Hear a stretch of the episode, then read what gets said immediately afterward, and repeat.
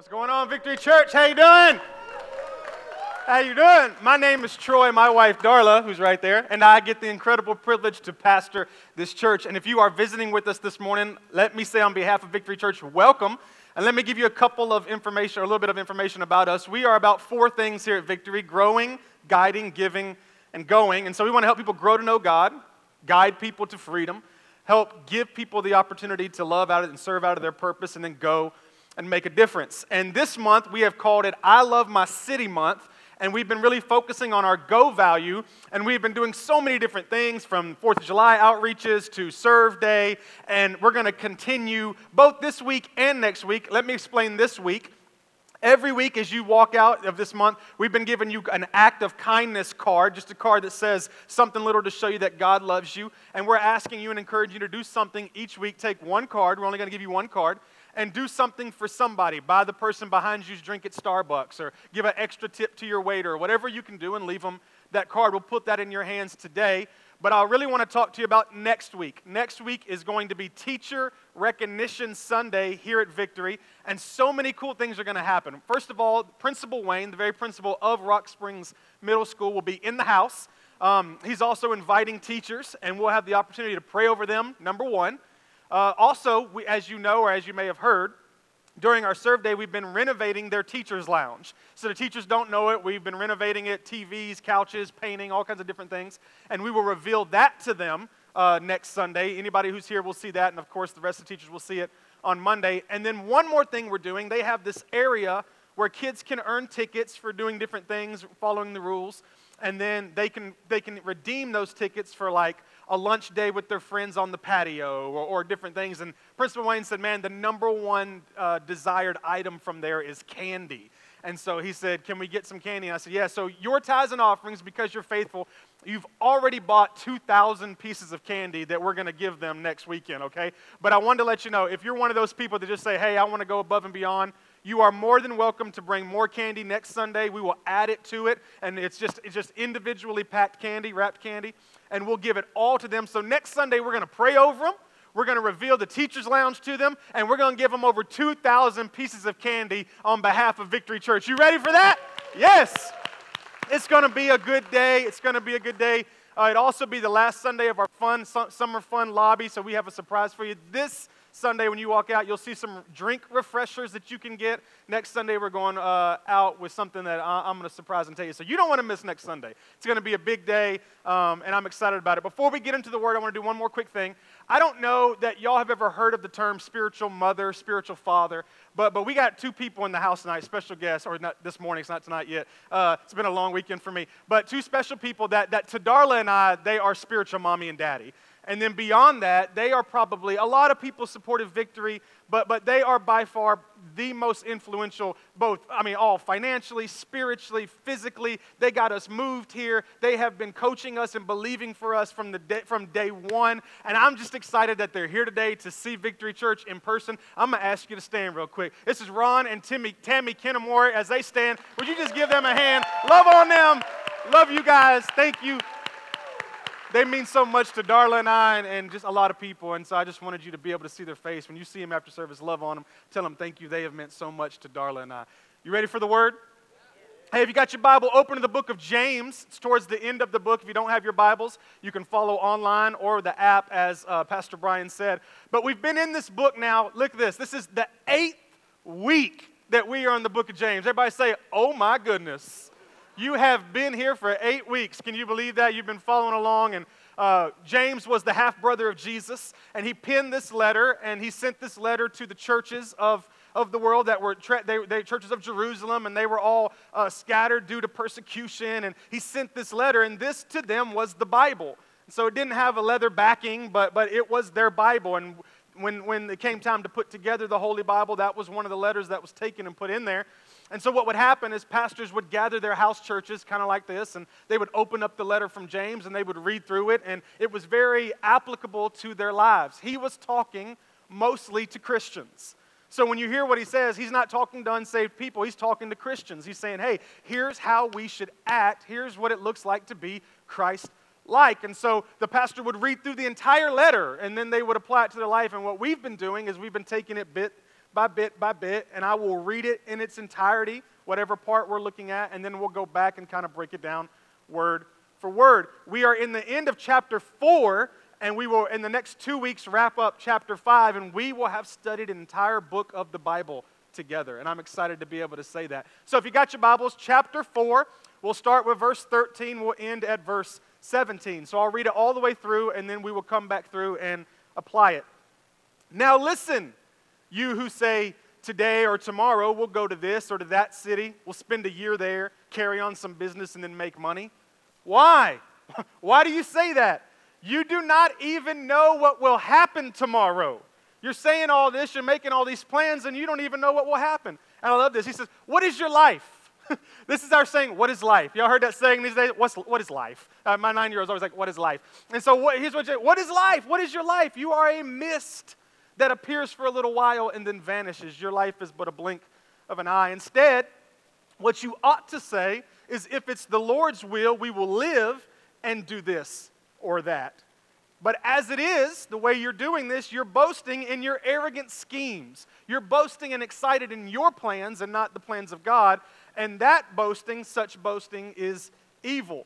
If anyone then knows the good that they ought to do and doesn't do it, it is sin for them. James has been hearing all of this of what's happening with the church and the Christians, and so when he sits down to pen this letter, he talks about the things we've talked about, persecution, favoritism, taming the tongue. And one of the things he keeps hearing about the Christians of that day is that when it came to the gathering day, they were all about giving it to God and worshiping, but they kind of separated themselves from God the rest of the week, right? They kind of entered in Monday forgetting about God. Put it like this. They had dedicated that day to God, but they hadn't dedicated every day to God. And James, if he was here today, here's how he would verbalize it. He would say, you're really good at making Sunday about God, but Monday, Tuesday, Wednesday, Thursday, Friday, and Saturday are supposed to be about God as well. We don't want to just dedicate. A lot of us were kind of raised in a religion where Sunday was God's day. But I'm here to tell you that every day that ends in Y is God's day, right? We need His influence in every day. And I love what Pastor Brian was saying. Hey, we're dealing with real stuff. We're dealing with real stuff. And if you're going to deal with real stuff on Monday, you better have God a priority on that day, right? And this is what James is saying. He's saying, listen, as we approach tomorrow, there are at least 3 ways I see him tell us that we should approach tomorrow. Again, here we are Sunday, we're worshiping together, we're gathering, we're believing, we're sharing, but we're all fixing to face tomorrow. There's nobody in here that tomorrow isn't what's happening tomorrow, right? And James says, here's how we approach tomorrow. So here we go. Number 1, he says we need to approach tomorrow with expectation. We need to approach it with expectation. Verses 13 through 14, he said, now listen, you who say today or tomorrow we'll go to this city, we'll go to that city, we'll spend a year here, we'll spend a year there, we'll carry on business, we'll make money, all these great plans. And James says, why do you do that? You don't even know if tomorrow will happen. Here's what James is saying. How are you planning tomorrow when you don't even know if tomorrow will be here? How are you doing that? How can you plan for something that you aren't 100% sure is even going to happen? Anybody in here a planner? Anybody in here a planner? I am a planner to an extent that I should be in a rubber room. You know what I mean? Like I have a problem. I have a real problem. Every Sunday night I sit down and I plan the week. I've got 6 calendars. I've got one calendar that's just for lunch meetings and meetings and speaking engagements and things. I have a note on my phone that takes me through every minute of my day. I know what time I'm eating lunch. I schedule fun things, all right? The only thing that could be worse is when I finally get to the place where I'm scheduling bathroom visits. You know what I mean? Like, it's scary right now how much of a planner I am. Is anybody else with me? You're in the PAA with me? Yeah? Okay. All right, so here's the deal. If you're a planner, you have certainly experienced the frustration of planning for tomorrow in a life that is so spontaneous, right? When you don't know, it could rain tomorrow, a kid could get sick tomorrow. Like, it's really hard to plan when you don't know what's going to happen. And James says it like this. He says, if we're not careful, we'll be tempted to plan tomorrow without consulting God. And we will plan our entire week, and we will plan our next day, and we won't even consider what God had planned for it to begin with. And the more we plan without God, watch this, the more we spend time doing what's urgent. The more we plan with God, the more time we spend doing what's important.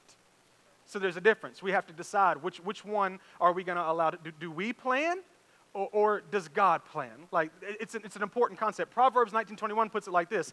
You can make many plans, but the Lord's purpose prevails.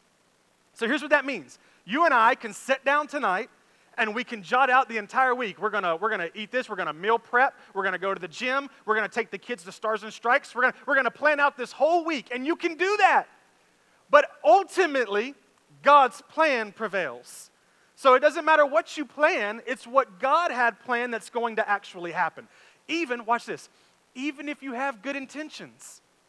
Right? You're not planning to sin. You're not planning to walk out of your house. You're planning, you might have good intentions, but God's plans always supersede human intentions. Always happens. Y'all remember the song, and some of you might not. I'm still trying to figure out. I was in a older church for many years, so I got a lot of that old music. Y'all remember the song, this is the day that the Lord has made, that the Lord has made. I will rejoice, and be glad in it, and be glad in it. Yeah, what y'all know about that? Don't make me, no, break it down. I don't know nothing about that. Here's what we learned from that song. Who made the day? God. God planned the day. Our only responsibility is to take it and be able to see the purpose in it, right? This is the day the Lord has made. God made the day. God planned the day. I will rejoice and be glad in it. I'm just supposed to find the purpose in it. I felt like the Lord gave me this statement this week, and if you don't hear nothing else, get this in your heart. Tomorrow is God's responsibility to plan, and it's our responsibility to manage. It's God's responsibility to plan out what we are going to do tomorrow, but it's our responsibility to manage it. God already knows where you're going to wake up and what's going to happen. He already knows. Listen, there are things going to happen tomorrow that you could never predict, but God knows it. It's His responsibility to plan it out. It's our responsibility to manage it. My 9-year-old has a lot of friends right now who have cell phones, and she is constantly telling me, Daddy, when am I going to get a cell phone? And I'm like, when you're 37, you can get a cell phone. And so we did get her an iPad about a year or so ago because, you know, she needs to be able to play the games and leave me and Mom alone. And so I told her, I said, hey, look, this is our iPad. This is my iPad, okay? I bought this. You don't have a job. So this is my iPad, and I'm going to give it to you to manage. So don't ever let me hear you say my iPad. It's not your iPad. It's my iPad, but it's yours to manage, right? Make sense? So we're in Florida on a vacation, and she drops it on this, like, ceramic floor, or not ceramic, I don't know what it was, on this concrete-type floor and cracks the screens all the way down, just cracks everywhere. And she brings it to us, and I said, well, here's the deal. That was yours to manage, so I'm not fixing that. And so I went and got Scotch tape and put it all over the little cracks that y'all don't judge me, and that could cut her. And I'm like, here you go. This was yours to manage, and here you go. Like, I'm not buying a new one. So a little bit of time goes by, and we were out to eat one night. And she had a little friend with her. It was a family that had somebody her age, so she's talking to her friends, and they had been playing on the iPad together and all that, and at some point they had put it up to eat. And anyway, we're all chit-chatting, and we get up to leave, and I'm the kind of guy that just always checks the table, make sure I didn't leave my phone or my keys or anything, and she's gone. She's out the door talking and playing with her friend, and the iPad's laying right there on the table. Y'all already know. And so I picked it up, put my jacket over it, hid it under my arm, and I went out to the car, and I opened the trunk of the car, and I threw it in the trunk, closed the trunk, and we talked, and we hugged goodbye, everybody, and we got in the car, and we went home. About 20, 25 minutes later, I'm on the couch in the living room, and she comes by in a complete panic, right? She's like.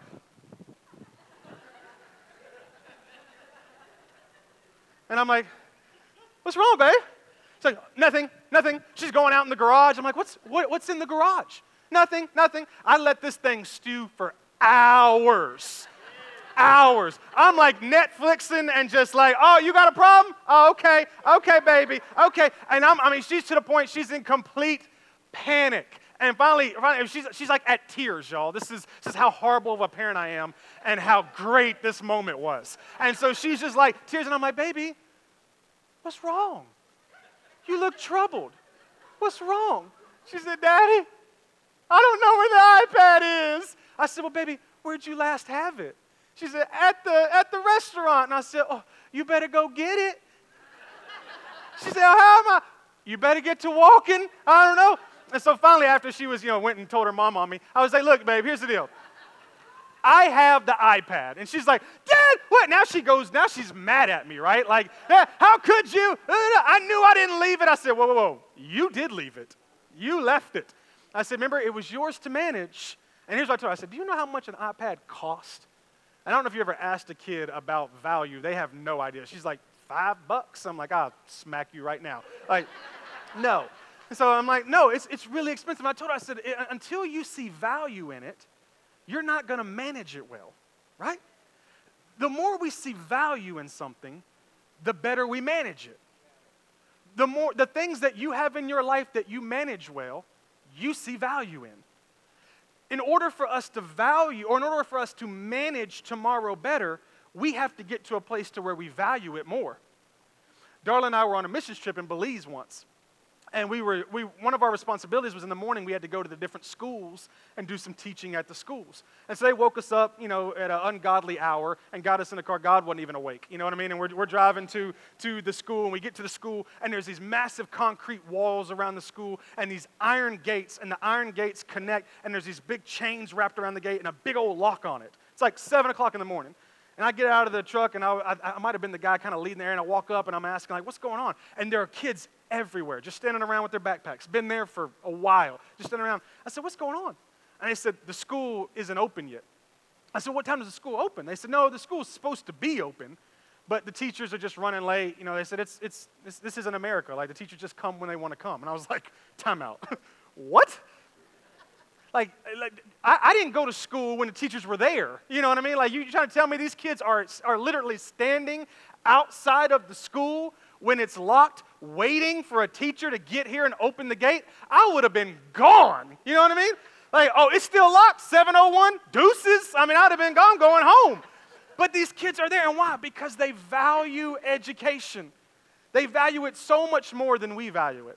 And because they valued it, they managed it well. If we can get to a place to where we value tomorrow, we will learn that it's our responsibility to manage tomorrow, and we'll manage it better. Hear me. Most people want to dream and plan for the future, but they don't want to manage tomorrow. Your future depends on your ability to manage tomorrow. If you manage tomorrow well, then whatever you're planning for the future has a better chance of happening. You and I need to be better at managing tomorrow.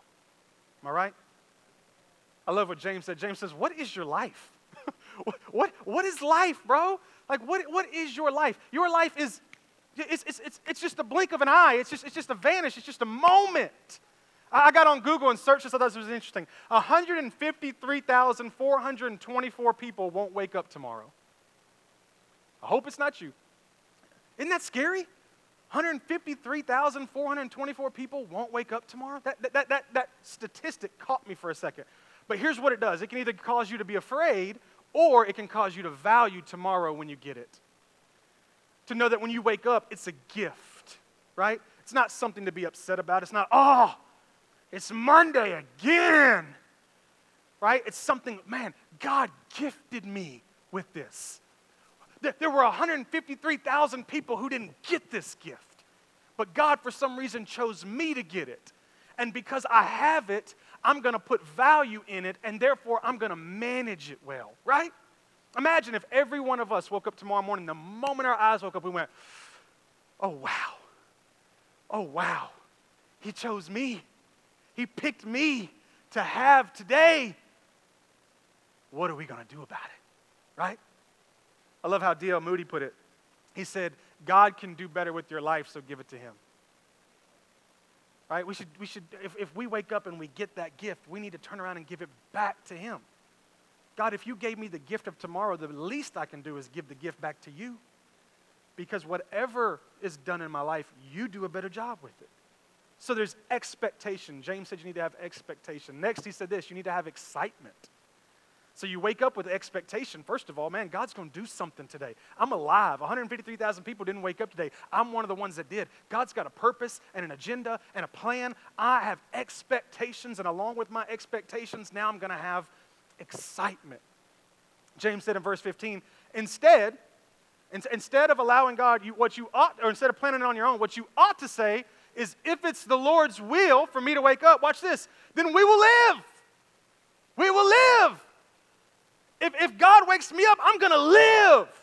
I'll do this and I'll do that, whatever, but I'm going to live. He said, as it is, watch this, the planning that you're making right now, you are excited about your plans. You're excited about the weekend. You're excited about the vacation that's 6 months from now, right? You're excited about going out to eat. You're excited and you're boasting in your plans. And James says we need to be excited and boasting in God's plans and what God has planned for tomorrow. We need to be excited. Here's how James says it. If you have an expectation for tomorrow, then you won't survive it. You won't endure it. What's the word I'm looking for? I guess survive is the best way. You won't survive it. You won't endure it. You will, watch this, you will live it.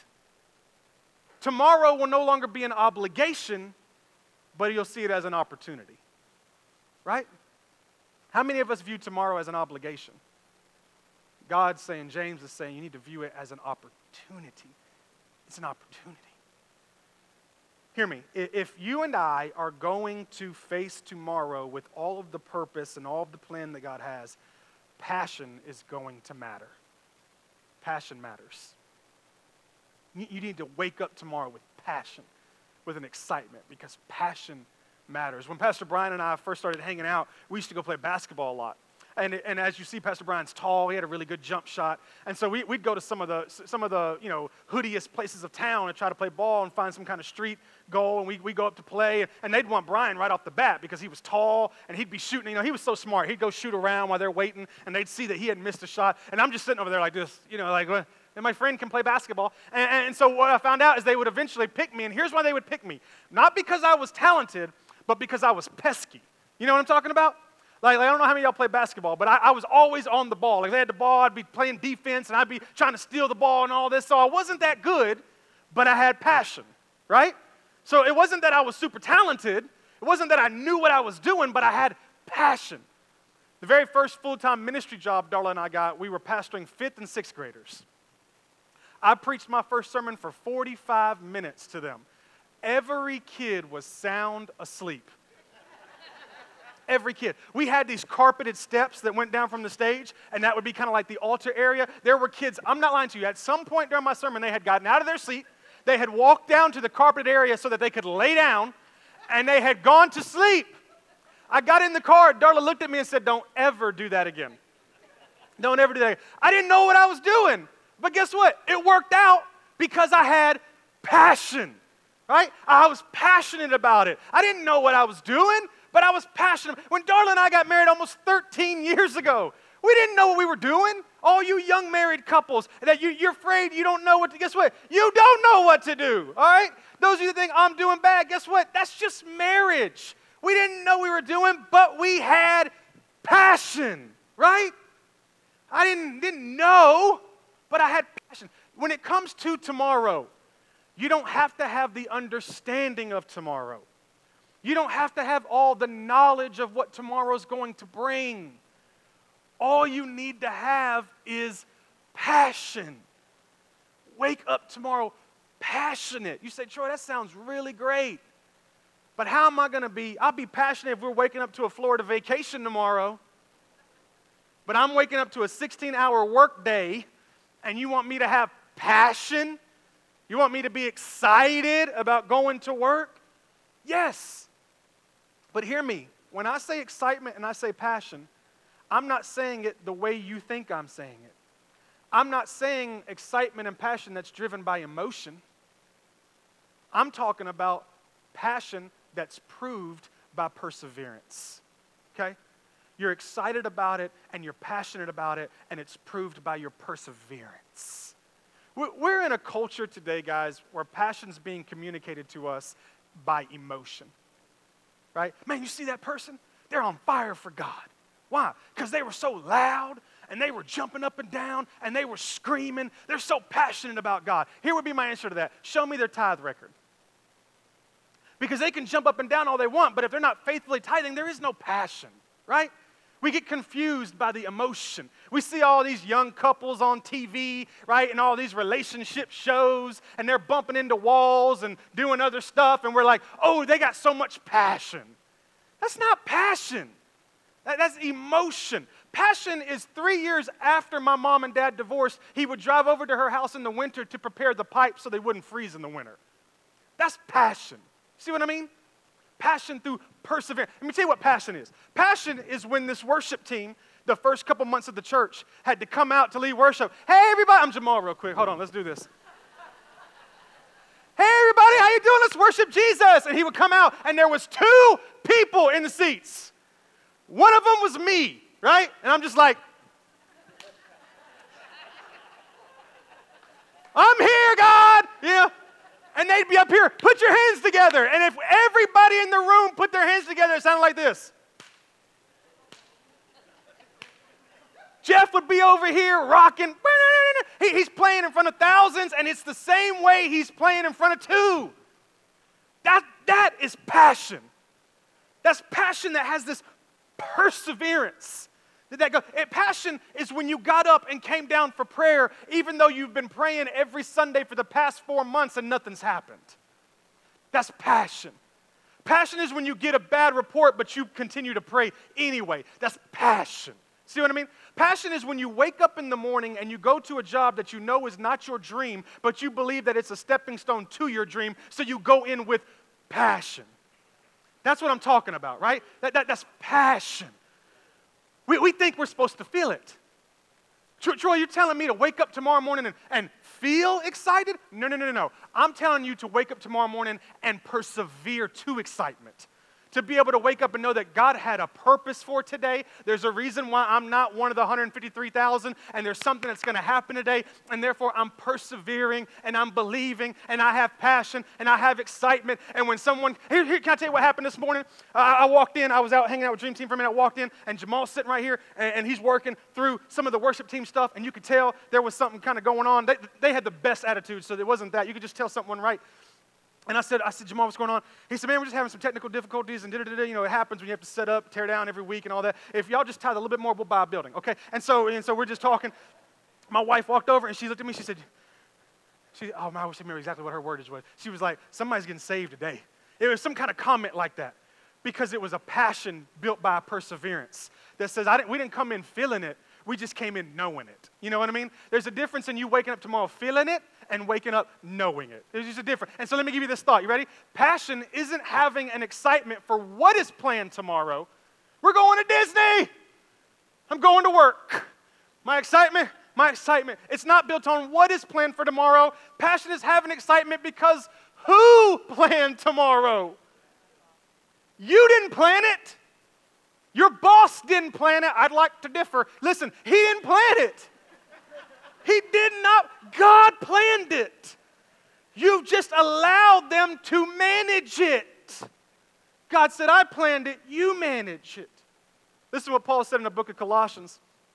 Whatever you do, work at it with all of your heart. Whatever you do, have passion. Whatever you do, when you wake up tomorrow and you got to take the kid to the daycare and they've been crying, they woke you up at 3 because they were itching and all you want to do is like DDT them to the floor, you know what I'm talking about?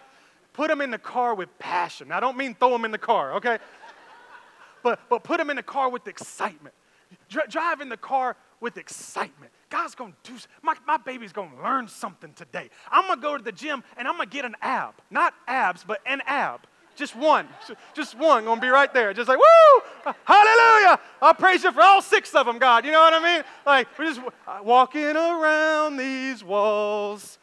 I thought abs would come by now. You know what I mean? You just got to believe. You got to have this passion. Whatever you do, work at it with all your heart. As working for the Lord. Have a passion for tomorrow as if God planned it, not for human masters. Look at tomorrow as if God planned it, not your boss. Nothing against your boss. They're probably really cool. But I'm just telling you, they didn't plan your life. God did. Since you know that you will receive an inheritance from the Lord as a reward. There's a purpose in tomorrow. What's the purpose? To get inheritance from the Lord. There's something that God has for you tomorrow, and you got to believe it. And then he goes on to say this, watch this. It is the Lord Christ you are serving. So you're waking up understanding that you are serving God today. Can I tell you something? When people show up on Sunday morning, they're showing up knowing they're ready to serve God. But God is not only using you on Sunday to serve him. He's using you Monday and Tuesday and Wednesday and Thursday and Friday and Saturday. That's why I always run into people and they're like, I don't know about this serving thing. Like, what do you mean? I don't understand, because serving is not a church thing. It's a Christian thing. You know what I mean? It's just where we happen to serve on Sunday. That's what I'm talking about when I'm talking about buying somebody's Starbucks, or when you see somebody with a blown tire and you pull over to help them, or when you find out somebody needs something and you reach out to help them. It's serving. So face this day as if you're serving it for the Lord. When it comes to tomorrow, James says you need to have expectation and you need to have excitement. Do you have those? Do you believe God's going to do something tomorrow? And are you excited about it? And then he says this, then if you have excitement and you have expectation, the only thing left is execution. That's all that's left. Verse 17, if anyone then knows the good they ought to do, not the good they ought to think or the good they ought to believe, but the good that they ought to do. Do is an action word. So do, and then doesn't do it. James is so passionate. He said, it's a sin for them. He says, look, if you got the passion and the purpose and you don't put it into practice, it's a sin is what he's saying. He's saying that if you got this expectation and this excitement, there should be execution. So again, it's not about getting you pumped up here. It's about how do you wake up tomorrow? And do you do the thing James is telling us to do? Pastor Troy? Yes. Can I just be honest with you real quick? Like, I know what is going to happen tomorrow. My boss sent me an email on Friday, told me what I'm going to be doing on Monday, and it's not exciting, okay? You know what I mean? I'm working the night shift, the day shift, the morning shift, and the afternoon shift. Like, this is not exciting for me. I got 7 kids at my house, and I don't even know how to talk to an adult anymore. All I do is talk to kids all the time. I'm just in circle. I got diapers on my head. You want me to have excitement? I don't understand this process. I don't feel it. I don't feel it. And here's James is saying, do it, right? You need to do it. And the Lord put this illustration in my head. I thought it was funny. So many things happen on Sunday that most people in here don't even see. I was thinking about this. The production team gets here 6:30. 6:30. Again, God's not awake, okay? And the production team gets here 6:30, and they're doing all this setup, and then you've got V-Kids teams that are getting here and prepping, and First Impression teams, they're putting out flags and signs, and the worship team's getting here, and they're practicing. Jamal's asleep on the stage, you know what I mean, waiting for everybody to get here. Like all this stuff's just happening. All this process is happening, and dream teamers are coming early, and I was talking to Paul out in the lot. Paul's over there yawning. He got all 3 kids on the couch yawning because Crystal's here for practice because they're doing it, right? They're excited. But look, there's all this stuff that's happening before we get here. And one of the things that happens is my mic test. And so about 9:10, depending on the time, here's what will happen. I'll come in here, and then the production team will put their microphone on me, and then they'll make me get up here, and they'll go turn all the stuff on, and they'll go, all right, test your mic. And so I'm like, okay, and they give me a couple things to do. One of them is I have to say the word simplicity, to be able to make sure, when I'm saying all I'm saying, there's not feedback. And then he gives me this saying, I can never get it right.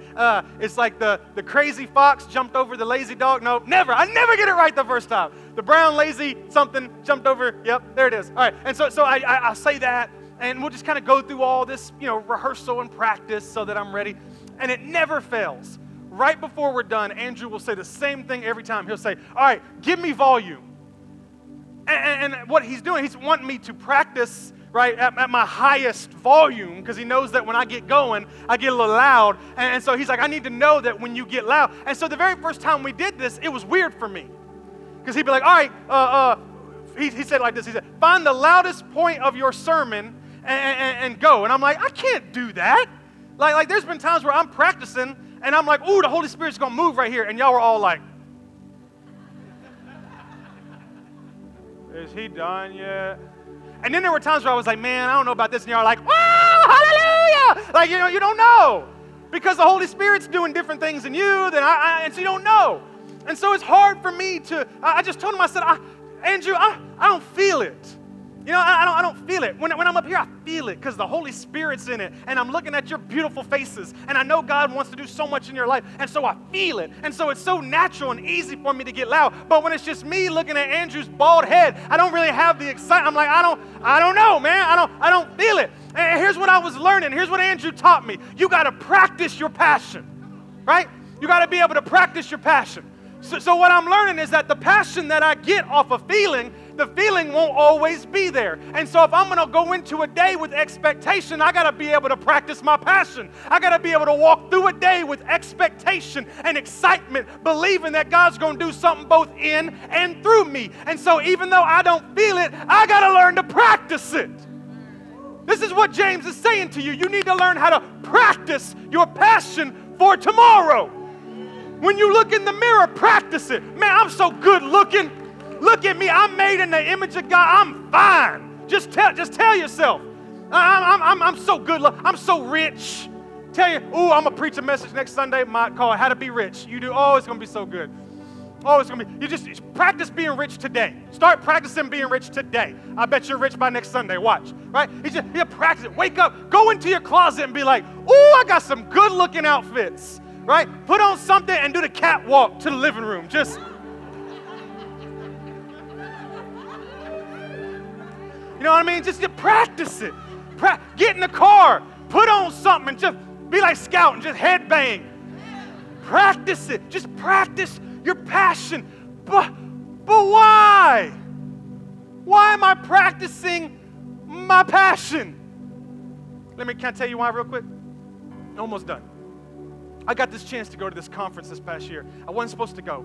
And a buddy called me and said, hey, man, I got a ticket last minute. I've told the church before about the song they sung at the end of it, Victory Belongs to Jesus. Oh, my man, we had a day that day. And so anyway, they once I got there, I found out they had a special guest during the conference, a special interview with Joel Osteen. Do y'all know who that is? He got a little bitty church in Texas in the old Houston Rockets Stadium, okay? Dude, it's incredible.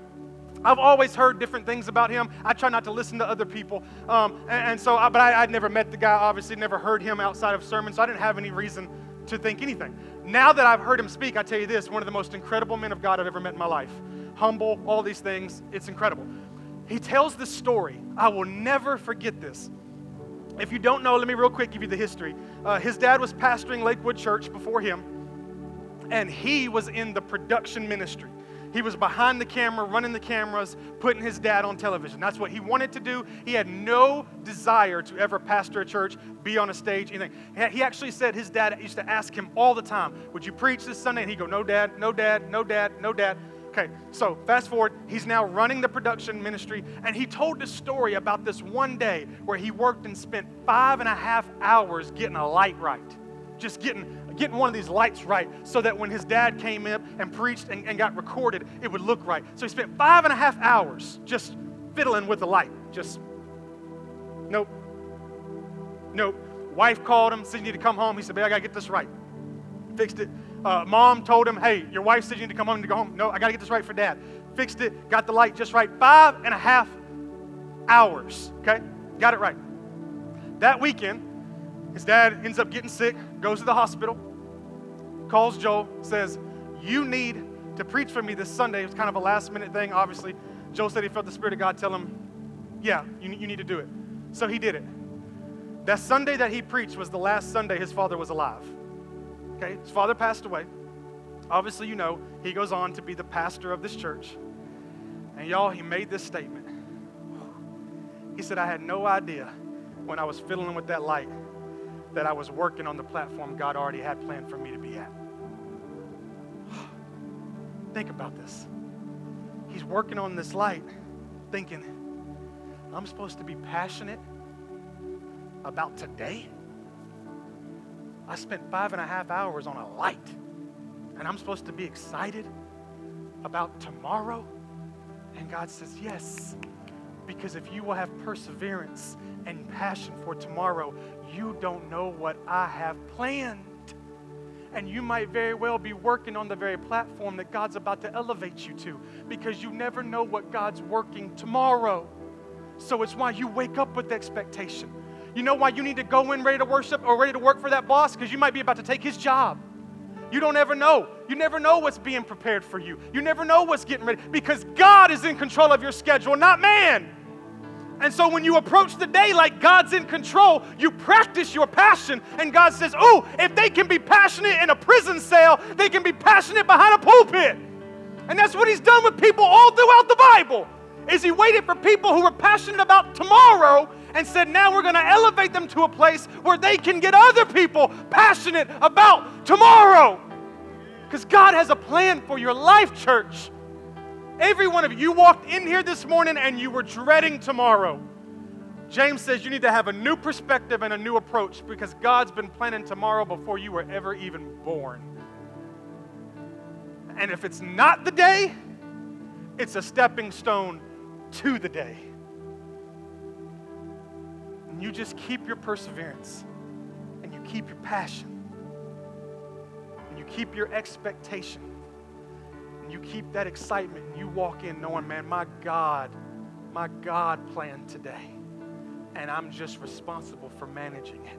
And you watch as God moves and elevates and shifts and all, and you'll be one moment talking about how there are kids falling asleep on the steps while you're preaching, and then you'll blink and you will have planted a church in a city you'd never lived in before, because what God was doing then played a part in what God is doing now. And I can look at that moment and go, what is there to be excited about? Or I can stop and go, what is my God doing? What is he prepping? Give your life to God, because he's going to do better with it. Wake up tomorrow with expectation. Give him 7 days. I promise you, he'll prove to be faithful. It's such a purpose for your life. It's a purpose for the job that you're at. It's a purpose for why you have kids in this season that you have them. It's a purpose for why you're in the relationship you're in. There's a purpose why you have the gift that you have. It's what Grow Track Step 2 is all about. There's a purpose in why you're in this church, in this time, for a time like now, for what God wants to do in your life. Expectation, excitement, and then it's just execution. Lord, we thank you for your faithfulness, for your word, and for the fact that when we live and worship and serve you, every day has a purpose. Every day. There's not a moment, not a minute, God, that you waste. Everything that happens, Lord, if we will learn to allow you to plan it and for us to manage it. See, here's where we make the mistake, God, is we'll plan it and then we ask you to manage it. And you're telling us, let me plan it and you manage it. And your word talks about how you'll work all things out for the good of those who love you, how you have a plan to prosper us. Your word speaks so much about what you're doing with us today and the impact of tomorrow. You gave Joseph a dream. Caused a lot of problems. Would have been hard to see passion. Lord, you led him all the way to being the prime minister, saving his family. Let us see the purpose in tomorrow when it comes to living our life for you. I pray right now over every person in this room. I pray they would have heard this message. It would pierce their hearts. And I pray that tomorrow morning they're going to wake up with a fresh expectation and a fresh excitement, and that those two things married together will move them into a fresh execution. And they're going to see your hand on their life in a supernatural way. We love you, Jesus. We thank you. And it's in your name we pray. Everybody said...